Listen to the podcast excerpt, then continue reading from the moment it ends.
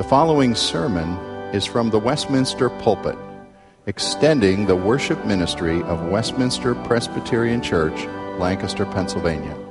We are a local congregation of the Presbyterian Church in America. Please contact us for permission before reproducing this message in any format.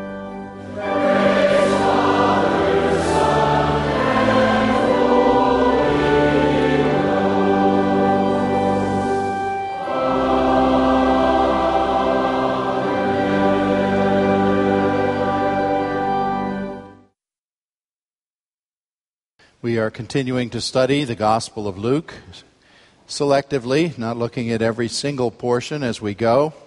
It's not been more than a few years that we went through Matthew, and there are many, as you probably know, direct parallels. I'm trying to particularly bring out things that are more unique to Luke as we go. We saw last time in chapter 7 the faith of the centurion. I'm not dealing with the next portion of the raising of the son of a widow in the town of Nain. But I would read today, beginning at verse 18 of Luke 7, all the way through verse 35 of this, to show you two things that I believe are deliberately contrasted here for our learning and understanding. Listen carefully to God's holy word. The John spoken of here is John the Baptist. John's disciples told him about all these things. Calling two of them, he sent them to the Lord to ask, Are you the one who was to come, or should we expect someone else? When the men came to Jesus, they said, John the Baptist sent us to you to ask, Are you the one who was to come, or should we expect someone else? At that very time, Jesus cured many who had diseases, sicknesses, and evil spirits, and gave sight to many who were blind. So he replied to the messengers Go back and report to John what you have seen and heard. The blind receive sight, the lame walk, those that have leprosy are cured, the deaf hear, the dead are raised, and good news is preached to the poor. Blessed is the man who does not fall away on account of me. After John's messengers left, Jesus began to speak to the crowd about John. What did you go out into the desert to see? A reed swayed by the wind? If not, what did you go out to see? A man dressed in fine clothes? No. Those who wear expensive clothes and indulge in luxury are in palaces. What did you go out to see? A prophet? Yes. I tell you, and more than a prophet, for this is the one about whom it is written, I will send my messenger ahead of you, who will prepare your way before you.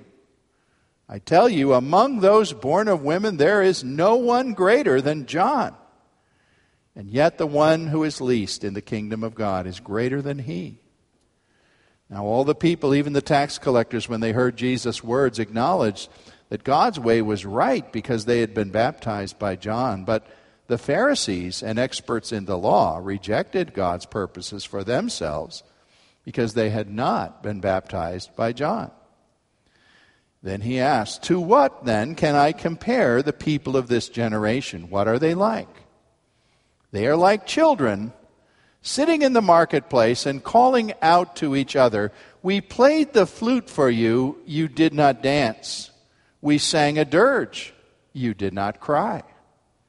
For John the Baptist came neither eating bread nor drinking wine, and you say, He has a demon the Son of Man came eating and drinking, and you say, Here is a glutton and a drunkard, a friend of tax collectors and sinners. But wisdom is proved right by all her children. This is God's Word. We need to hear it, praying that the Lord Himself would speak through it to us. Not long ago, in 2008, Hollywood actually managed to make a movie that treated some subjects of Christian faith with sensitivity. The film was called simply by the title Doubt. Meryl Streep was the actress in what I believe should have been an Academy Award Best Actress performance if they gave the Academy Award for acting, which they don't. They give it for politics. But nevertheless, this was a fine, fine film, and I recommend it to you. Meryl Streep played Sister Aloysius, a nun aging, probably close to retirement age. She looked much older than the actress herself. She was the principal of a Roman Catholic school in the Bronx, New York, in the year 1964. I grew up with many of my neighborhood friends going to parochial schools, and they always told me about the nuns. I thought those ladies in black were to be feared, and I guess they were where my friends went to school. They said, Those nuns, they all have rulers and yardsticks. And they didn't mean to teach measurement, they meant to use on the backs of hands or even on the bottoms of disobedient students. Well, that's the kind of a nun Sister Aloysius was feared by her students and even by her teachers to some extent. She was suspicious, she was a disciplinarian, and her greatest object of suspicion in the film is the young priest of the parish, Father Flynn, who's also a teacher in the school. Through some circumstances that aren't fully definitive, she became aware and suspicious of the idea that Father Flynn was showing favoritism to a particular boy who was an altar boy and a student in the school. And she thought this must mean some unhealthy friendship that had to be purged out and gone after. So, as the Dragon Lady principal, she went after it. She pursued the matter, she confronted it, she was ruthless. She even used trickery to try to deceive the priest into confessing something. And he finally, after constant badgering by this woman who was so sure that there was something wrong going on, just requested a transfer to another church and got himself out of the situation. And then at the end of the film, and I am giving it away, I guess, if you watch the film, but I have to for my illustration. The, the principal, this lady who was so dogged and determined and, and self righteous, was talking with a younger nun. And and uh, the younger nun just said, How is it you're always so sure of everything? You, you always have such confidence that you have the answer. And finally, at that moment, the older woman unexpectedly broke down and had a catch in her voice and tears in her eyes. And she said, Oh, I have doubts. I have terrible doubts. Well, if you ever wondered about strong personalities of faith who can entertain significant uncertainties, whether about actions that they have taken or about their own beliefs to some extent, you need only meet John the Baptist in Luke chapter 7, sending a crucial question to Jesus from his prison cell. Doubt is what we want to talk about today. And doubt in its milder form, I really believe we are taught on other occasions as well as this one, is a normal experience for all of us who are believers in Christ. We all have questions about God's plan in our lives as it unfolds, as, as things happen that we think, well, I don't know why that is happening right now. Or we have questions about doctrines that aren't clear to us, or God's providence in the midst of suffering that might be going on. Many times, I think we identify with a man whose words, whose famous sentence is given in Mark 9:24, the man who spoke to Jesus and said, "Lord, I do believe. Now will you help my unbelief?" There's so many gaps, Lord. There are things that have to be filled in. Will you help me? That should describe us. Today, I think we'll see through the lens of this text a form of doubt that is common among Christians that need not condemn us either in God's eyes or our own. The qualms and things we have that we just don't understand because, as Corinthians describes it, we see things through a glass darkly. We don't see with x ray vision everything God is doing. But we also want to see in this text today another category of doubt, a different category, and, and this is somehow we think it's all one or all the same. It isn't. There's another whole species of doubt that rebels against reason, rebels against Scripture, refuses plain evidence that God puts in front of us, and then makes decisions more or less in an agnostic attitude that says, Don't confuse me with facts. My mind is already made up. And so I have just two main points from this text today, examining these two forms of doubt.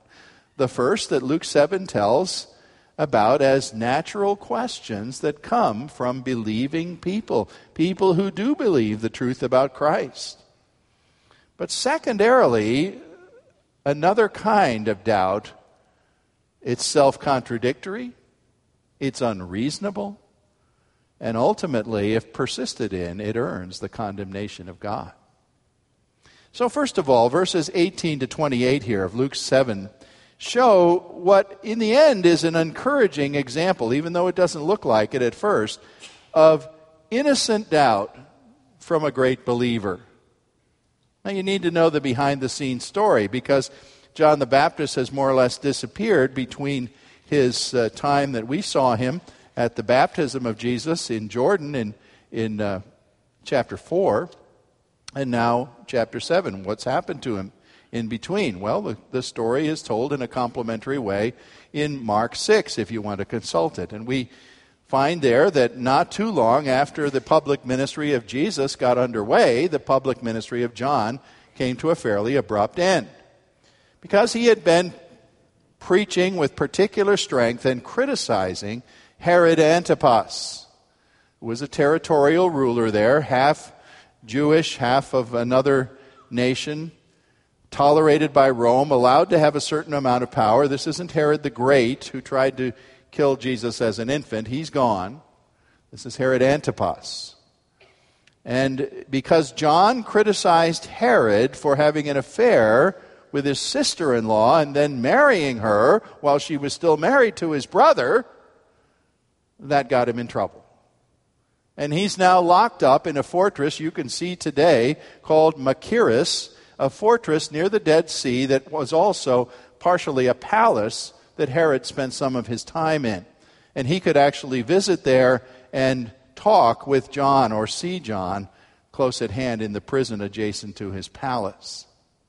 So John had gone from being one of the most powerful and admired men of his day, people ran out to hear what he had to say, to now being deserted, relatively friendless, and in jail, knowing that he could easily lose his life. And most of you know the rest of the story that due to a drunken party, Herodias, who hated John, had her will and had his head on a platter. But that hasn't happened just yet. Here he is languishing in prison, hearing about, a little bit of hearsay, visitors tell him about Jesus, whom he had pointed to at the River Jordan and said, Here's the Lamb of God who takes away the sin of the world. Here's the Messiah. John had had that key role. And he surely wondered, What is Jesus doing? What's the Messiah doing now? And he got reports. And as a result of those reports, he now sends a question to Jesus that is an amazing question. We have to ask ourselves what was behind it. Well, one of the things we have to remind ourselves is that when John said Jesus was going to fulfill Old Testament prophecy, among the things he thought would be fulfilled, and rightly thought, was that the Messiah would burn up the chaff of the kingdom of God with unquenchable fire. He would bring judgment on unbelievers. And certainly that had been promised. But here was John in prison thinking to himself, well, the last uh, report I heard, Pilate is still governing in Jerusalem. His palace hasn't fallen down. No Roman that I've heard about has had his beard singed off by God's fire from heaven. And here I am, the prophet of God, languishing in prison under the thumb of a moral degenerate and a lackey to Rome. Why is this happening? Where's the fire that the Messiah was supposed to bring? And so, John the Baptist, a man of faith without a doubt, had this kind of a doubt or this kind of a question coming what you might call out of his dark night of his soul. And he relays this question to Jesus Are you the one who was to come? I said you were, remember, back there at Jordan. I said you were the one. And then he puts a barb in it that, that actually puts a kind of ouch in this question when he says, Or should we look for another? That's a rather sharp question. And I'm a little embarrassed on the human plane for John. I want to thank John, I, I wish I could have paid him a pastoral call and said, Come on, John, buck up here. You're worthy of better questions than this. Your prophecy about Jesus was right. I know your circumstances are difficult right now. But isn't it possible, John, that, that what you are hoping for in terms of, of judgment and dramatic action are things that God had promised the Messiah would bring at his second coming, not necessarily immediately right now? You see, John wanted that final wrath of the judgment day, the great day of the Lord, to come down. And it wasn't time. Isn't it true that when God has promised he'll do something, we tend to look at his promises and we, we do what's called foreshortening of them. We, we say, well, God has promised this, and so why isn't it happening? What's going on right now? Why isn't God doing something? It doesn't seem like anything's happening. I'm impatient. Come on, God, get on track. Do what you said you were going to do. And quite t- often, what we're doing is foreshortening his schedule here, just like John the Baptist was. Well, do you see how Jesus responds to this? Is there any note of impatience or anything of, I can't believe John asked a question like that, or go tell John to get straightened out, or anything? No. He very gently responds. First of all, he points to things that are happening. He says, Look what's happening. Go tell John about the miracles, about the people uh, who are being healed, about the dead being raised. And by the way, verse uh, 22 here is, is almost a complete reiteration of several passages from Isaiah of predictions of what would come when the Messiah came. In other words, Jesus is saying, Go tell John the, the prophecies are being fulfilled. In everyday events, they're happening. Wonderful things. Make sure he knows of those. And then he says, Blessed is the man who does not fall away on account of me. And I think he knew that John was not going to fall away.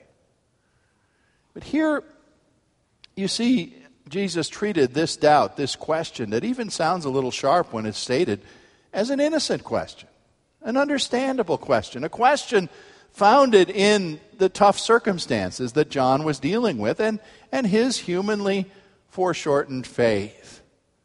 And he went on then to praise this man and say, Let me tell you something. There's never been a greater man who ever lived than John the Baptist. And that wasn't just true back when he prophesied, it's true right now. In terms of his historic uniqueness and usefulness in the kingdom of God, nobody has a higher place than John. And yet, Jesus puts a hook on this to teach us something by saying, and yet, the one who is least in the kingdom of God is greater than he. What did that mean? How can you or I possibly be greater than John the Baptist? Well, we're not greater in terms of historic, unique significance of role. John had a role that nobody else could carry or possibly have. And in that role, he was supreme among human prophets, the one who introduced the Savior to the world. But you see, there is a way in which we, not being superior of our own selves, but of spiritual privileges, we are greater in what we know and have been able to see from our historic vantage point about God and His kingdom and His gospel. And Jesus suggests here that even a brand new Christian who maybe has only read the Gospel of John or Mark or something and has just come to be awakened to who Christ is and what he has done in the world and, and knows very little, still knows actually more than John the Baptist knew. He has this wide angle lens to see the cross, the resurrection, the ascension, the connections to Old Testament prophecy, all these things, you see, that we as simple Christians can know today that John didn't know, Abraham didn't know, Isaiah didn't know, David didn't know. What privileges we have. You would think that our doubts would be smaller and fewer based on the wonderful things that God has revealed to us. We have greater reason for comprehension of the plans of God and confidence in them. And yet we're still human. And we still have those qualms and questions, don't we? This past week, I had a wonderful visit with a member of this church in her late 90s. Wonderful, sweet lady of God. And we talked about spiritual things and, and her trust in Christ. And, and I don't think I'm betraying her confidence to tell you that she wanted to share with me that she said, Pastor, I often wake up in the night and I have questions and, and things that I don't understand yet. All these decades I've lived now in my 90s, I don't understand so many things. And sometimes I'm sure that my questions are so big, I, I just wonder whether I even qualify to belong to Christ. And we had to go back over things. And I know I was able not just to falsely assure her, but genuinely assure her that she was a child of God and that we all have the weak flesh that in our emotions tilts and wobbles and, you know, withdraws and comes back and so on and leaves us in a weakened state so that humanly sometimes we're, we're just not trusting the things we should trust. C.S. Lewis wrote to a friend once about this kind of thing. He had been a Christian in a dramatic conversion for a number of years, and he wrote a letter to this friend. Here's what he said He said, I have no rational grounds for turning back on all the arguments that convinced me first of God's existence and mercy in Christ. And yet, he said, the irrational dead weight of my skeptical habits, the spirit of the age, and the cares of each day often conspire to steal away my lively impressions of eternal truth. As usual, the Englishman had a great way of saying things. The spirit of the age, my skeptical habits, and the cares of each day conspire to steal away lively impressions of spiritual truth. There's no doubt, he's saying, that I'm in Christ, that Christ belongs to me and has saved me. But all these shadows and shades come in and cloud the picture. Personal suffering can do it. Stressful situations in family or work or other areas of our life, illness, can feed doubts. I thank God for the many exhibitions of doubters in the scripture who were great people of God. Job, certainly the great wrestler with his doubts. Elijah, stands up to the priests of Baal and defeats them at Mount Carmel. What a victory! What an amazing thing. And Jezebel sends him a note a, with a little thread in it. And Elijah takes off into the desert and falls down under a tree and says, That's it. I've had it. I'm no good. Kill me, God. I'm worthless.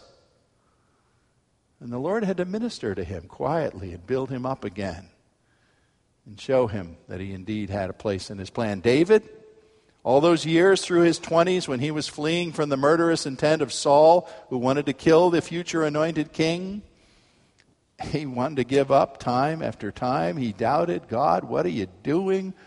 You've said I'm going to be king. When is that going to happen? It doesn't seem to be happening. And he expressed that in his Psalms, his doubts many times. And yet, nearly every time, he could come back to resolution and say something like, Yet I will hope in my God, or you, my God, are with me and you comfort me. We will all have questions about what God is doing in the plan of our lives, questions about tough doctrines that maybe we haven't figured out. And we need to learn from John the Baptist to sort of hang those doubts out on the clothesline with the Lord and give them vent, like the Amish clothesline, you know? Hang your doubts out there. And you do that by addressing them to the Lord. That's what John did. At least he didn't brood on his question. He didn't complain to everybody else and say, oh, that Jesus. I said he was the Messiah, and now it's obvious he isn't. He sent the question to the source and asked Christ, explain to me, help me with this. I'm not grasping it. And that's what we can do with our doubts as well. And I think we'll find as we pray them through at the throne of God's grace very much the same compassionate response that Jesus showed to John. Well, our second point is a briefer one. And it is stated here in Luke 7 31 to 35. He's shown us the allowable doubts of a true believer that he'll treat gently and respect. But now he talks about and moves to the irrational doubt of hardened skeptics. And the bridge to that is verses 29 and 30, where he talks about how the Pharisees had not been in the same category as people who went out to hear John preach and were softened in their hearts and repent and said, Lord, I, I, I bow before you. I want to know what you're doing in the Lord uh, world. I want to belong to you. But Jesus says the Pharisees never did that. They never received John's baptism. And it wasn't just the baptism that mattered, it was the whole fact that they never repented. They never said, I need anything. They didn't need anything, or thought they didn't. They were proud and independent and critical. And it's them that Jesus is talking about in verse 31 and 32. John's doubt had had the consistency of, of loose sand. It had been like writing on a chalkboard that could be corrected or erased in a short time. The doubt of these people was more like concrete or letters carved with a steel chisel into granite. The little parable that's in verse 32 is a delightful one. It also appears in Matthew chapter 11. Many people don't ever notice this. It, we think it, it comes from Jesus having observed children playing in the street. And just like children today would, would do the little nursery rhyme, ring around the rosy or something, children had little chants or little songs in that time. And, and this apparently was one where they would say, We played the flute for you, but you wouldn't dance. We sang a dirge, but you didn't cry. What are they talking about? Well, it seems that here were, were children who might have been playing wedding, for example It's going to be a wedding here this afternoon, a, a, a, time of great joy with smiles on everybody's faces. But some children wouldn't play the game. They would stand off and say, I'm not playing that game. So they'd say, All right, we'll play a game that sad sacks like you would like. We'll play funeral. Then you can cry. I'm not playing that game either. And Jesus was saying, This is exactly what these Pharisees are like. Their doubts are set in concrete. They're like peevish children that no matter how you change the rules or play the game, they don't want to play. And he was speaking about the ways in which they had rejected John the Baptist by saying, Oh, that crazy guy, he's got to be some kind of a nut. He wears animal skins, he eats grasshoppers, he's calling down fire and judgment. You can't pay any attention to him. Oh, and Jesus, well, for Pete's sake, he eats with sinners and tax collectors and probably gets drunk for all we know. And Jesus is saying, What would it take to satisfy these people? What would ever satisfy them that God would present to their lives? They change their tune every time. The Bible is too legalistic for them, or it's too forgiving. Jesus is too simple, or he's too intellectual. Why, the pastor is too strict in his messages, or he's too permissive. Christians aren't friendly enough, or they're artificial in their friendships. The church administrator will identify with this because it's exactly like the, the blue cards we get some Sundays. It's too hot in the sanctuary. And the person right next to that person sends a card says, It's too darn cold in here. Well, that's exactly what this unbelief is like. You can never satisfy it. Romans 8 7 says the natural mind is at enmity against God. It instinctively dislikes the Word of God, the Son of God, the gospel of God, the Spirit of God. And so it's going to measure repentance as being too strict, and it's going to measure grace as being too easy. Nothing can please this person. Its judgments are completely irrational, and yet they would never see their thinking as irrational. And I believe the attention that Jesus is calling to this species of doubt is having us see that this is no trivial thing. This is a malignant cancer. The kind of doubt that John had is about like the common cold. It can be very annoying and maybe very miserable to go through for a period of time, but it's going to go away. God is going to brush it aside at some point by better teaching or comforting you or just getting through it. But this doubt is not easily passed through. If you have this kind of doubt, you're a person, you know, that's always telling others, oh, you know what? I'm a really tolerant guy. I'm tolerant of, of all kinds of things, and, and I'm really open minded. Well, that's a good joke. Because the one thing you're not tolerant of or open minded about is the truth of God, your Creator. You've shut that out, but you say you're open to everything else. That's dishonest. You say the Bible is full of mistakes and myths. You know, this kind of person who they can they have the answer for the Bible. Oh, everybody knows the Bible's full of contradictions. Everybody knows that, right? I, I, always challenge you. Say to that person, well, could we talk about one of those? Which contradiction did you? Oh, everybody knows the Bible's full of con. Wait a minute. Could we talk about one? I'll guarantee you they don't know one that they can intelligently talk about. They never do. They just know it's full of those things. And so they dismiss it irrationally. They haven't studied it. The cross of Christ to such a person is like a stumbling block because they want a nice little neat religion that's, that's maybe organized by 10 or 15 rules, probably not that many, five would be better, written on an index card that they could tuck in their pocket to pull out during the week when they needed a little inspiration, but keep it in the pocket and forget about it most of the time. A convenient little religion with a puny little God so that they can pretend the pitiful righteousness they already possess is enough to satisfy that God.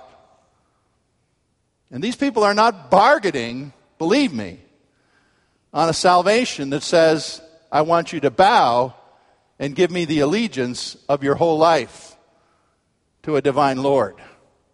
And that's why they're offended at it. Well, Jesus, I think, gave our text a theme we can conclude on in verse 23 when he said, Blessed is the man or woman who does not fall away because of me. See, that's what these people were doing. They were falling away, they were falling into the condemnation of God. John didn't go there, John didn't fall under condemnation. His doubts had answers. But be careful, you are not a person nursing a grudge of opposition to Christ that will cause you to fall away. And you say, well, how do I know the difference? Well, I would say it's by your first steps into a repentance that says, Lord, I do believe. I do believe you are the Christ of God. Help me with this unbelief that I have. I love what Jesus says about these children here as a closing thought. The little children's verse we played the flute and you did not dance, we sang a dirge and you did not cry.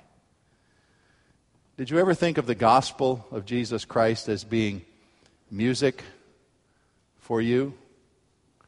It should come to you, first of all, in terms of a dirge, sad music, because it calls on you to repent and humble yourself and acknowledge sin.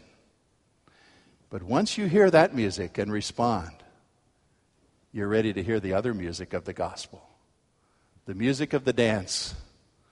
Yes, Presbyterians, music of the dance. The dance of joy, the dance of delight, the dance of praise and trust in our heavenly King and Savior. We need to respond to that music. Our Father, we ask you to help us to do that. I ask for anyone here today who might be like these blind, irrational doubters. It's easy to say they were just the Pharisees in Jesus' day, but they're all around us. We can't read a newspaper or hardly have a conversation with people at work without meeting these folks whose doubts are hardened and engraved with steel tools against you and your Christ. Humble us, Father. Give us ability to hear the dirge of repentance, but also to dance to the music of grace. May we do this for Jesus' sake. Amen.